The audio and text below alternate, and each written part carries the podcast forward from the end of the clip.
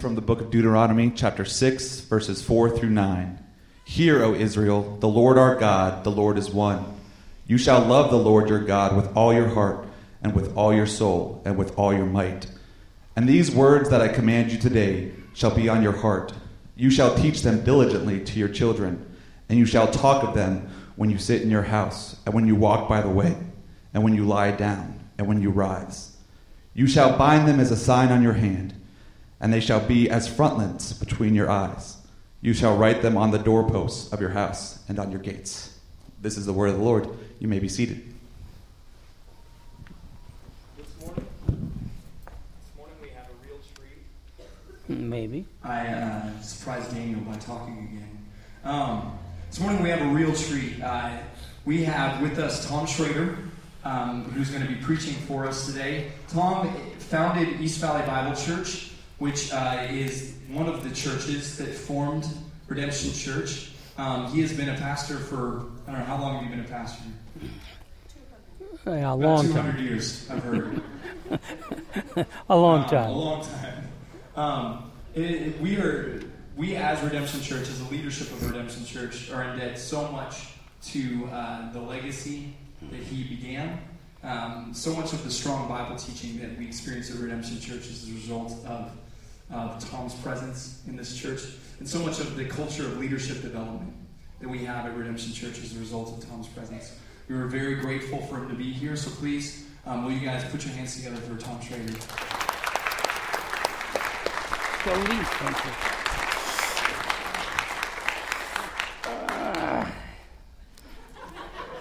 This is not as easy as it was one day, those early days, 200 years ago when I started. Good morning. It's great to see you this morning. I need a music stand with some notes. Let me get it. Sorry. That's all right. Frank uh, obviously is not here. I don't know if he told you he wasn't going to be here. Over the years, I, uh, I began by substitute teaching for Larry Wright. Some of you know Larry. And Larry's uh, uh, policy was to not announce when he was not going to be there. So every time, probably for the first dozen times I taught, all I could see were a sea of sad faces. And uh, feels very much like this, as a matter of fact. So, so I'm glad you're here. Uh, Frank will be back next week. Uh, Frank called, I, I'm not sure when, when he scheduled the trip that he's on. He's teaching in Iowa. Uh, I, am from Iowa. Any of you from Iowa? There's always Iowa. Uh, where are you from? Burlington. I'm sorry? Burlington. No, I heard you. I'm just sorry. It's an old joke. It's an old joke. It works. It works every time. I'm from Davenport, which is 80 miles north of Burlington. But I'm from Iowa. Idiots out wandering around. And uh, I've got, oh, I owe the world an apology. I've done it. I love Iowa. Uh, go back every year, uh, usually for a, I was going to say a game, but usually for a loss. And uh, we love it. Frank's there teaching. When he found out he was going to be there, he uh, called and said, "Can you teach?" and gave me the date, and I said yes. And and I and I've learned, I don't know, in the last five or six years, to to ask, "What would you like me to teach on?" Or is there anything? Or is your church at a place where there's an issue? And Frank immediately said, "I would like you to teach on parenting." And I thought, okay. He said, "We have so many." young families. We have so many people getting married, so many people who are expecting, and, and we have like 90 kids downstairs. And, and let me add to that. When I came in today, I talked with somebody who's a grandparent, and they said, I'm here taking notes. Uh, so it's a big topic. And, and, so, just so you know, I was assigned this topic. Uh, I didn't choose it. And as Cody's uh, very kind in his introduction and talked about Bible teaching, this is right where I would always say, open your Bibles. But there's not a ton of that today. Uh, it's, it's more practical stuff. I was in the lobby, I got here early, and found some cards advertising a parenting conference with Paul David Tripp. So I don't know anything about the material. I know Paul David Tripp, and I guarantee you this will be good. This information is right out those doors. The conference is uh, coming up this March, or this month, March 27, 28. So you may want to grab those. Uh, I have learned over the years in talking about parenting that it's one of the most difficult topics to talk about because this is a body that encompasses people from all different backgrounds, all different views. Each family is different and unique. Some of you are parenting in a single parent environment. Uh, many are blended families. I, I can't remember the stat. I think that I saw not long ago, but something like 17% of children in the country are living with their biological mom and dad. So that old model is really being shattered. What I've realized in talking about parenting is that it starts to scratch at scabs and it produces all sorts of guilt and fear that's associated with parenting. So, none of that's my goal. My goal today is to be helpful and to be encouraging. Eh, you might be surprised that in being helpful, encouraging, this is the title that I uh, chose for the first section of the talk, right there. Perfectly timed, right now, when we click. I, I changed it to 10 things you can do to ruin your kids.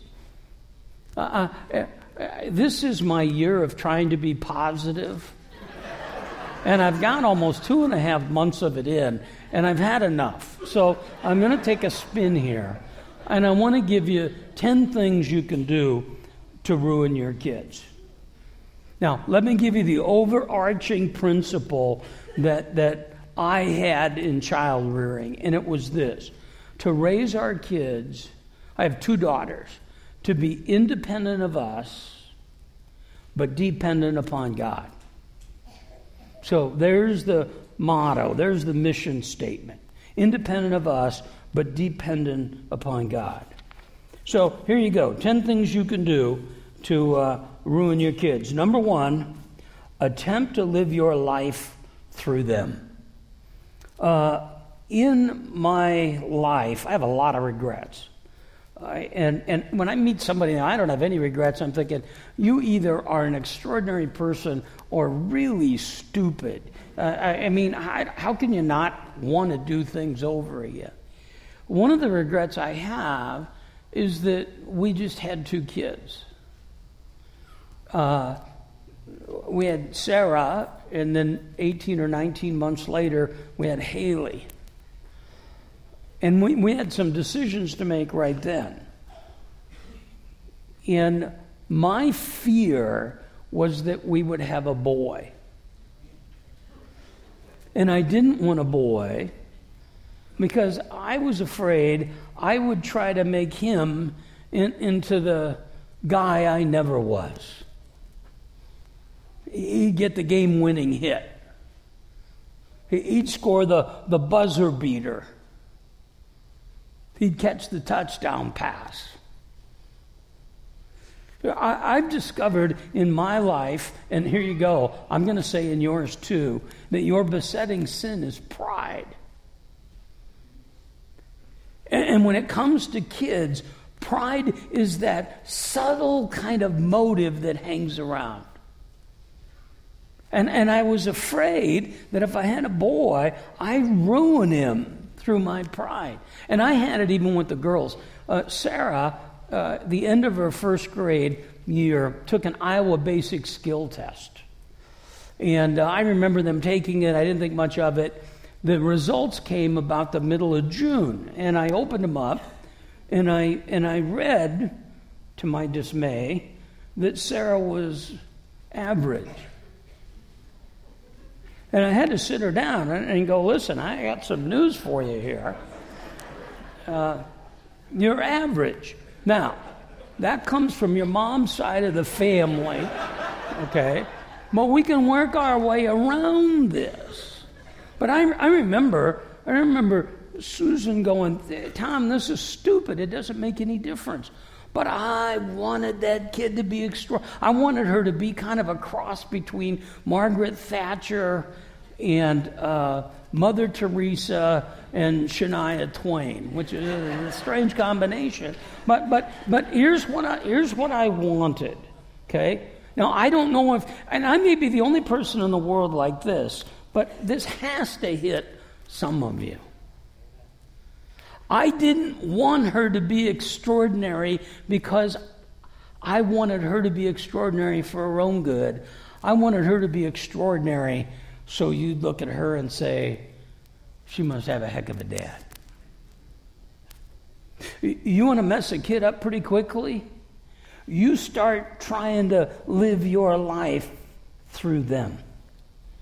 Here's the second thing refuse to fulfill your God given roles.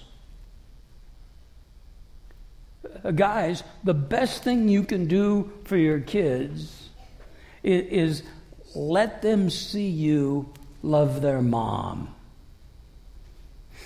Wives, one of the best things you can do for your kids is to respect your husband and let him see that.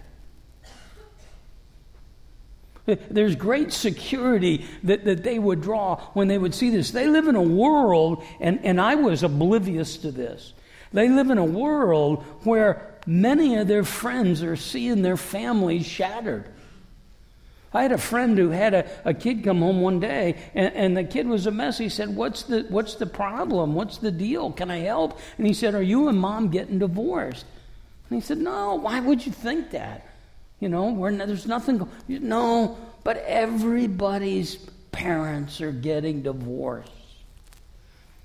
The Bible teaches how a marriage should run. Wives submit to your husbands, husbands love your wives. When your kids see you in that role, it provides a sense of security and stability. When they see you hold hands, and they see you kiss. They may go, Ugh. but inside they're going, yeah, that's my mom, that's my dad. Here's the third thing you can do to ruin your kid give them stuff instead of consistent love. One article I read recently, the author writes this Despite their good intentions, too many parents find themselves raising wanting machines who respond like Pavlov's dog to the marketing that's aimed right at them. Even getting what you want doesn't satisfy some kids, they only want more. Now, a growing number of psychologists, educators, parents think it's time to stop the madness and start teaching kids what really matters values. This is not a Christian based article at all, by the way. This is just somebody looking at common sense and the human condition. It's time to teach them what really matters values like hard work, delayed gratification, honesty, compassion. I love this sentence. Saying no is harder when you can afford to say yes. Kids who've been given too much too soon grow up to be adults who have a difficulty coping with life disappointments. They have a distorted sense of entitlement that gets in the way of success both in the workplace and relationships. Experts say parents who overindulge their kids may actually be setting them up to be more vulnerable to future anxiety and depression. See what that says? Give them stuff instead of consistent love. They're going to fool you because they're going to come and they're going to go, Here's what I want. Can I have this? Can I have that? Can I have this? And what that article's saying is what your experience confirms, and that is, yeah, you give them that. It's Christmas Day.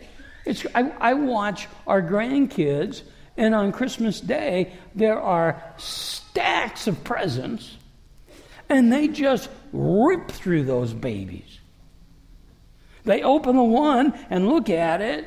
It's that one that I poured time, energy, effort, thought into. And they'll go, yeah, yeah, yeah, thank you. Rip. There's no end to this.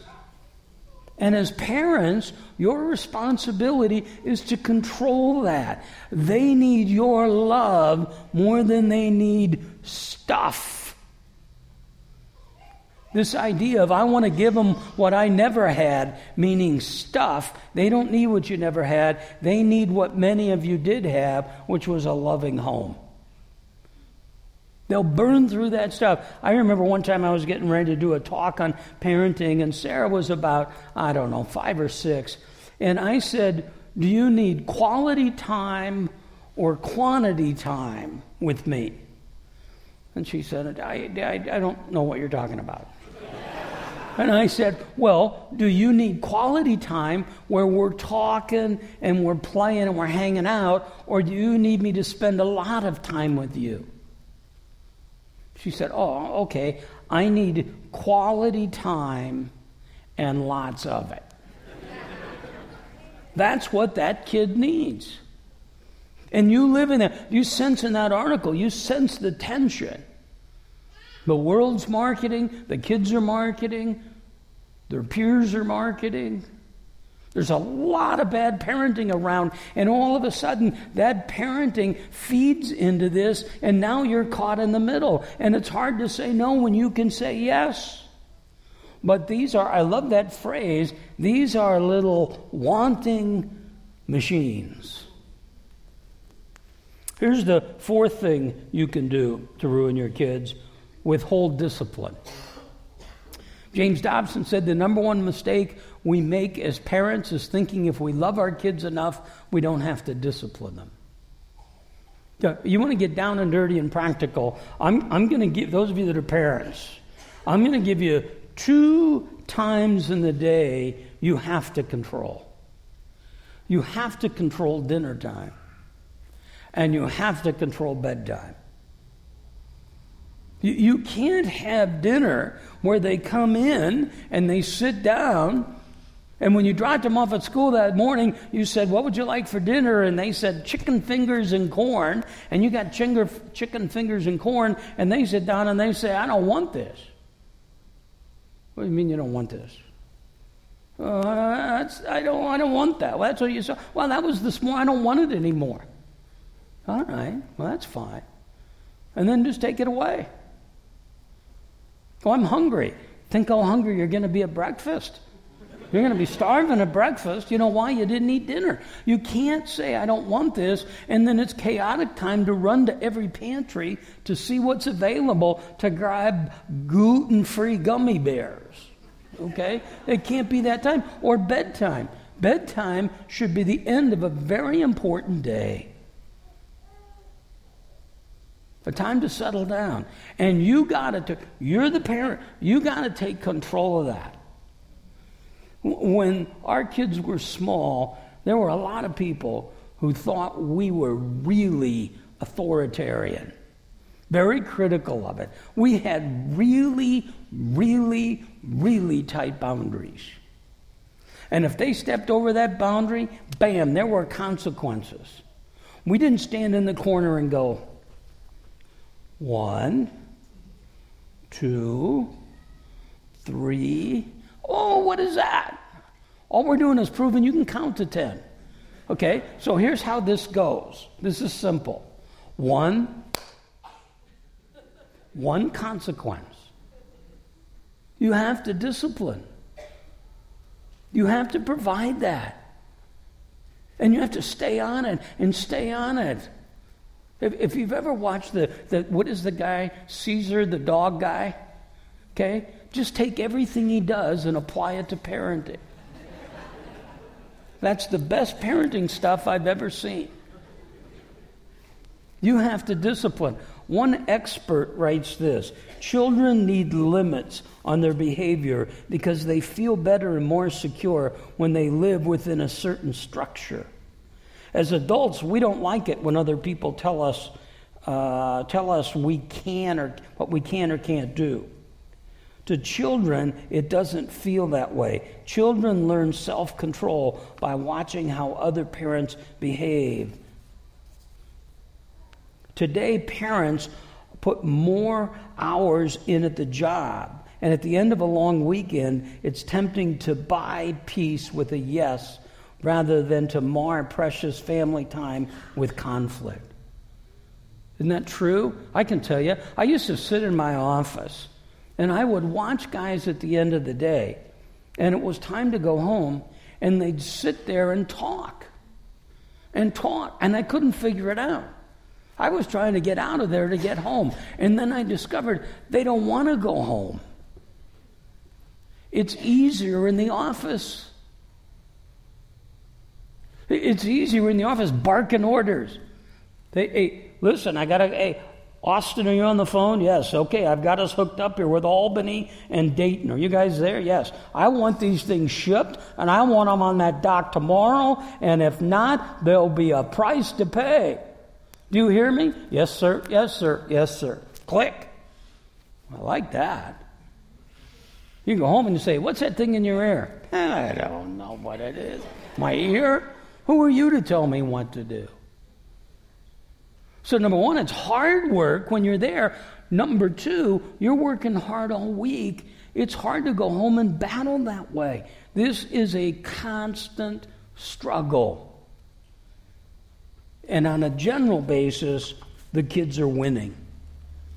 I had a, a got an email from a junior high math teacher and she said, I've been teaching for more than 20 years, and parenting skills are at an all time low. Parents are becoming more and more permissive with their kids. As a result, the kids are getting harder and harder to teach.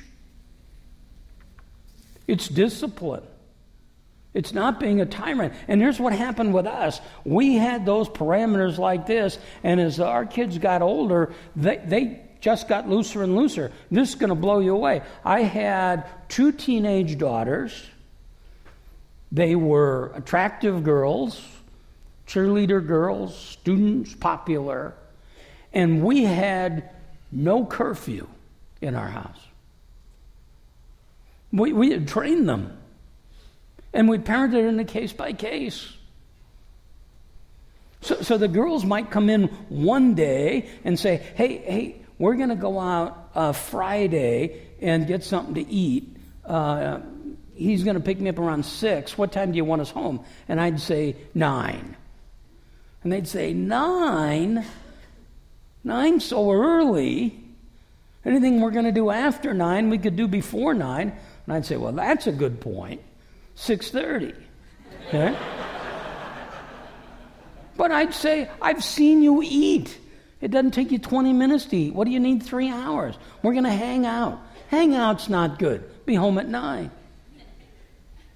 And, and the next week, they might come in and say, Dad, after the game Friday, the guys are going to shower. We're going to get something to eat and go to a movie. What time do we need to be home? Well, what time's the movie out? Well, it's really late. It's not out until like 1.30. All right, be home by 2. But see, I trust, see how that works? You, you can't go in there in those teenage years and clamp this down without a lot of friction. Here's the wherever we are. The next thing, the fifth thing let peer pressure drive your parenting. Parent as though others are going to be watching you and suspicious of you. I was a Coldwell banker, and uh, I don't know how old Sarah was. I, I always lose. I want to say she was 20 months I don't know what normal is here. And she wasn't potty trained. And I was having lunch with a friend, and he had a, a girl who was a couple months younger, and she was potty trained. Well, I said, Really? So I went home and I said to Susan, What are you doing wrong? Uh, uh, uh, she said, What do you mean? And she said, I said, Well, Sarah's 20 months and she's not potty trained. And says, It doesn't matter. That's going to come in the next couple months or whatever the time frame was. And I said, But so and so's potty, trained. And, and I said, I, I, That doesn't seem right. And she said, Just relax. It doesn't matter. I said, Something's wrong. And she said, Is there anyone in your office that isn't potty trained? I said, Well, there's one guy in the industrial department we're not really sure about, but, but that was so big to me. All of a sudden, you're parenting and driving your kids. See that pride again? About 20 years ago, there was a product, see if you remember this infomercial. Your baby can read. Do you remember that? And you had these three year olds, and, and they're sitting there. And I don't know if you know how that ended. After about a year, they shut that down as a scam. Here's what they discovered when you gave a three year old a copy of Old Man and the Sea, he was more likely to chew on it than read it. Okay, that's what happened. But man, you saw this three year old, and you didn't want that three year old ahead of yours. Those kids aren't your responsibility. These kids are. And you let that spill over, and it's going to mess you up. Boy, here you go, number six. This will really ruin your kid. Never tell them you're sorry. Boy, don't ever. Even when you're clearly wrong. This is one of those things that happened to me that is almost like a movie. I came home one day Susan was there, and she said, Sarah has been waiting for two hours. She is so happy. She is so excited. She can't wait to show you her report card. She is down there and she is so excited, Tom. She is floating. And I walked in and there she was and she had this big old smile. I said, "How you doing?" She said, "Dad, look at this. 5 A's and a B." And you know where this is going. I said to her, Sarah, how can you get a B? How can you get it? I never got any B's. I never got any A's either. Okay? I never got any B's. Sarah, how can this possibly be? And you could literally see this girl go,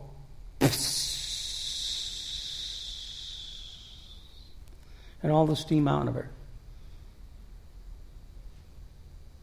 And I went back out, and Susan said, that, That's as bad as it can get right there. And I said, Well, what should I do? And she said, What do you, what do you think you should do, Bible teacher? she didn't say that. She wanted to. And I said, I think I should tell her I'm sorry. And I went down and she was sitting there. She'd been crying, just tears pouring down her face.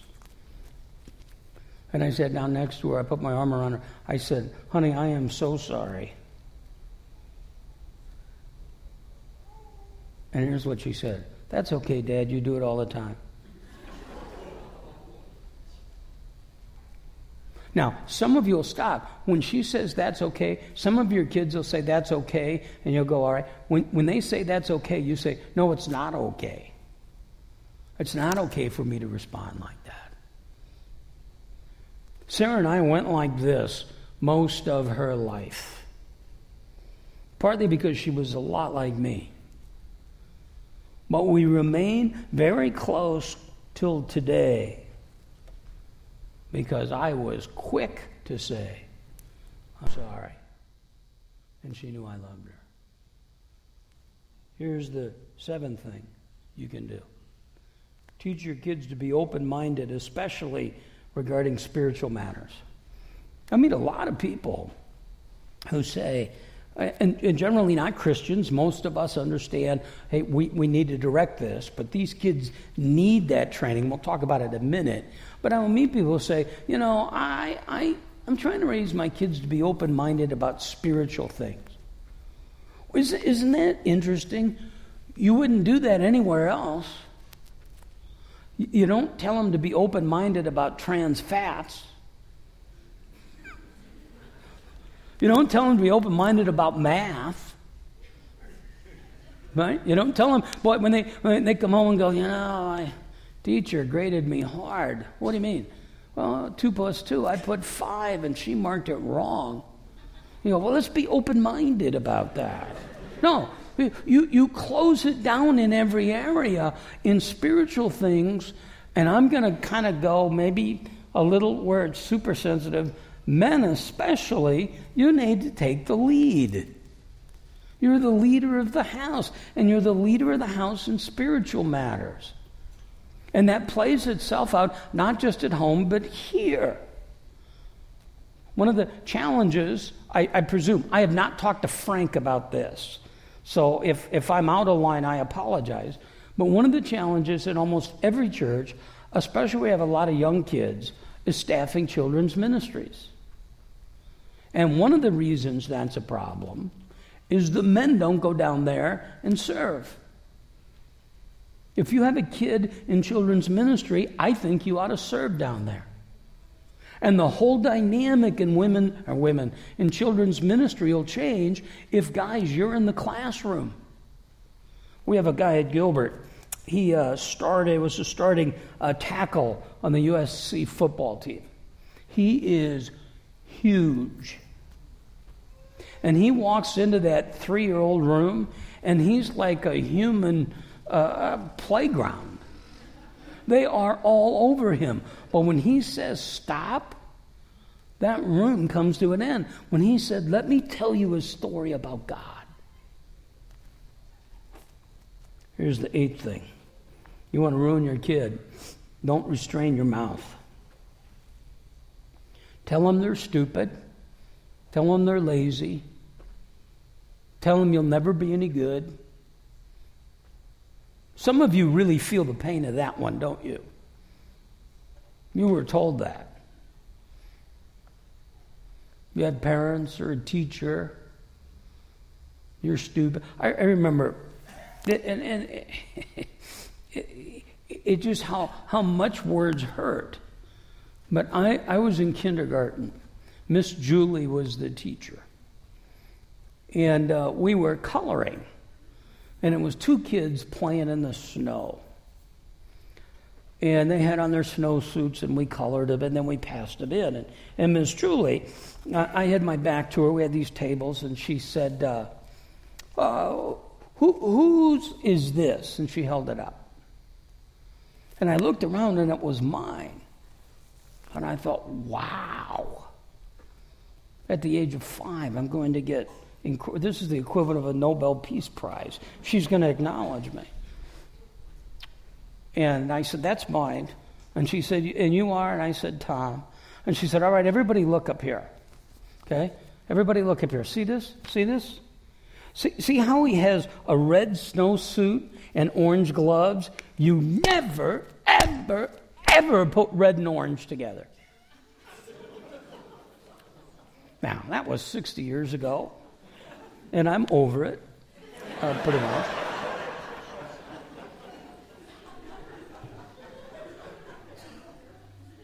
Isn't that amazing? 60 years later. And I, have lost track of Miss Julie. I presume she's dead and in hell, uh, chained for all eternity with a kid in a red snowsuit and an orange snowsuit. You want to ruin your kids, you start telling them that. You can't hit, you can't run. You're not smart. You're fat. You're dumb. And you will get a slow, dumb, fat kid. Here's number nine when problems come into the marriage, split up because you think it's best for the kids. I deal with 40 year old men all the time who are still careening from the reality of a divorce that took place when they were teenagers. Here you go. I can tell you what's best for the kids. What's best for the kids is for you to fix this and start acting like a grown up who loves Jesus. That's what's best for the kid. That's what's best for the kid. That's what's best for you. That's what's best for the church. That's what's best for the culture. That's what's best for the society. When tough times come, and they do in a marriage, life is, t- life is tough. Add a second sinner to it, and it's tough. But when it's tough, you don't split up and don't use the kids as an excuse. Here's the last thing you can do to ruin the kids is hold on to them too tightly. We raised our kids to be independent of us and dependent upon God. I, I think, especially among some of us who became Christians as adults, when it comes to parenting, we parent out of fear. I, I don't know if you know Cody's dad and mom, but Cody's dad and mom have written some of the best stuff there is on parenting, grace based parenting. Do yourself a favor and get it. Read it on the way to the Paul David Tripp Conference. Keep it around you. Not parenting out of fear, but out of grace. Uh, Haley never liked to go on rides at Disneyland. But we, our, our, our first trip there was awful. She didn't want to go on this. She didn't want to go on that. She didn't want to go on the merry-go-round. There's an Al, or, uh, not an a Peter Pan ride where you just sit in this chair and it just goes through the room. And I tried to get her on it and get her on it, and I couldn't get her on it. Finally, I got her on the way out of the park, and then I couldn't get her off it. Well, there one day, and she's decided she's going on Splash Mountain. Wow. So I always did the ride. So I've got her in the ride, and it's the log, and there's the two of us. And she's sitting there, and I'm behind her, and we're going through there, you know, Splash Mountain. We're going through there. Zippity doo dah. And we're going through it, and all of a sudden there's this little thing you go down and go, ooh. And she goes, Well, that wasn't so bad. And I said, I don't think that's it. and then you could see way down there some light, daylight, and you hear this, ah, ah. And so now we're getting close. And here's what she's saying She's saying, Hold me tight, Daddy. Hold me tight, Daddy. I remember thinking of this the night that we did her wedding. We had done the ceremony and we were waiting. It's that music's finishing up. And I remember thinking of that moment when I was looking at her. And, and, and if you're six, saying, Hold me tight, Daddy, that's pretty cute. If you're 26, that's not so cute. You want to mess a kid up, hang on to him. Parent out of fear. Let me you some helpful things real quick. I've got about five minutes. N- number one, remember you're the boss. Marcia Moritz, who's the founder of Parent Engagement Network, I have no clue what that is, writes this It's almost like parents have lost their parenting skill. They want to be their kid's best friend and make sure they're having fun. But what the kid really needs is for parents to be parents. You're the boss. Quit dressing like them and acting like them and trying to get down with the same music. You aren't cool and funky. Okay? You're not their buddy. I remember telling the girls, guys, I don't like saying this stuff to you. I don't like being no all the time. I'd love to be your friend, but it ain't going to happen for a long time. You're the parent. And they're going to fight you and fight you and fight you, but you're the boss. Here's the second thing there's no one size fits all approach. It, it, to me, it's a little like schooling. We would get a lot of calls every year. Are you guys Christian school church, homeschool church, public school church? Yes. They're your kids. You figure out where they need to go. Uh, I never had a formal devotional times with my kids. I, I, I never had a Bible memory time. Now, if you go over to Tyler and Haley's house, uh, I'm, I'm down there one, one night, and all of a sudden, Braden said, Okay, it's, it's, uh, it's uh, chapel time. I said, What? It's chapel time. And we all sit around, and they get out of YouTube, and we're singing some song, and then, and then Yale teaches a Bible lesson. I, there's no one size fits all. You have to figure out what is you and what works for you. Here's your third helpful hint teach what's truly significant. At the end of the book of Ecclesiastes, Solomon writes this The conclusion, what all's been heard, is fear God and keep his commandments. The passage that we read today from Deuteronomy 6 write down these commandments I give you today in your hearts. Get them inside of you, and then get them inside of your children. Talk to them wherever you are, sitting at home, walking in the street. Talk to them about it from time to time. When you get up in the morning, when you fall into bed at night. Here's what, here's what Solomon is saying. He's saying, here's what's really important. When you melt all these other things away, these are great, these are fine. But you need to teach them to fear God and keep His commandments and love Him. You need to teach them that God loves them and Jesus came and died for them. And that's the most important thing. And you need to teach them all day long. When you walk, when you sit, when you stand. I, I, took the boys to a spring training game the other day, and the whole thing, from the courtesy of driving in a parking lot where I'm impatient, to standing in line, to saying thank you when the guy gives you your ticket back to talk about the sky and the mountain and how majestic it is that God created these. You're constantly teaching them what's truly significant. And this gets really tough here because you can't teach them what you don't know. It's number four. How are you doing? I'm with a guy not long ago and we're talking about his faith, and he said, I, I, I, You can't expect much. I'm a baby Christian. And I'd seen him in a lot of studies. I said, How long have you been a believer? And he said, Seven years. That's not a baby Christian.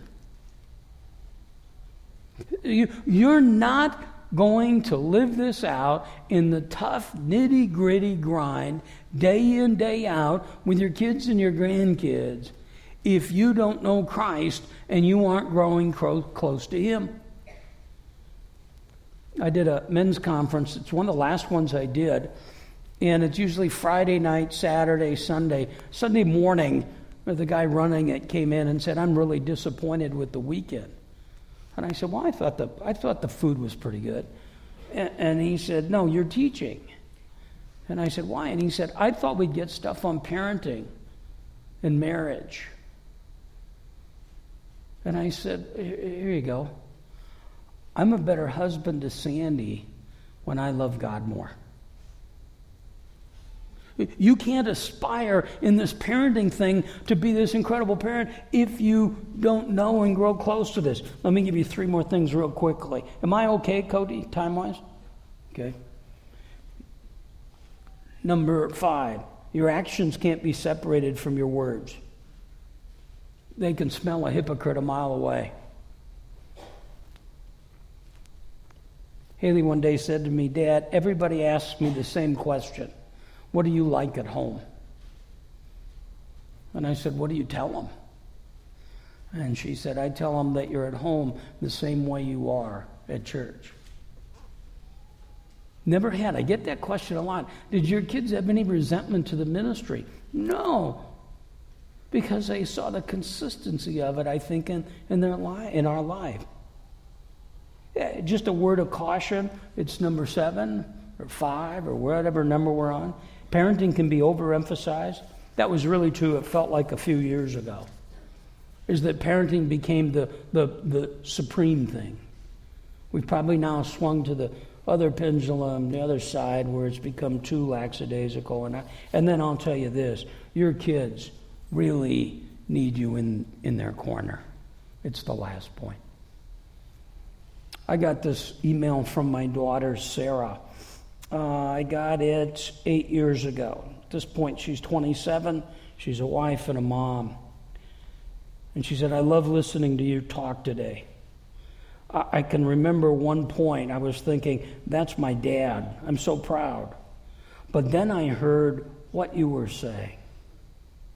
I thank God for making you. I, this is self serving, I apologize. A wonderful, gifted speaker. Do I hear an amen? I, no, I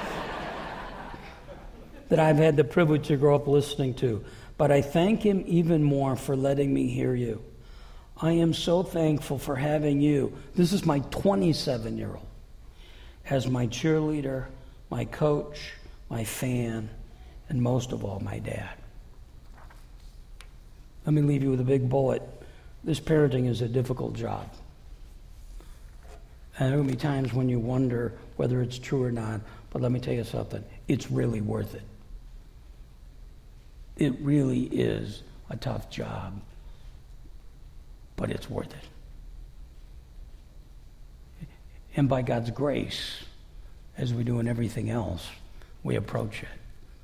It's that great time in our. Uh, worship service where we really come to the cross in communion. Let me pray as we transition to Cody and to Steve. Father, thank you for this truth. It's so practical, faces so many of us, challenges that stretch us. But thank you for the grace and mercy you give us to be the moms and dads, you grandparents that you've called us to be. Father, take these things and help us see that this is a task, a duty, a responsibility you've given us. Let us do it to your honor and your glory. We ask it in Christ's name. Amen.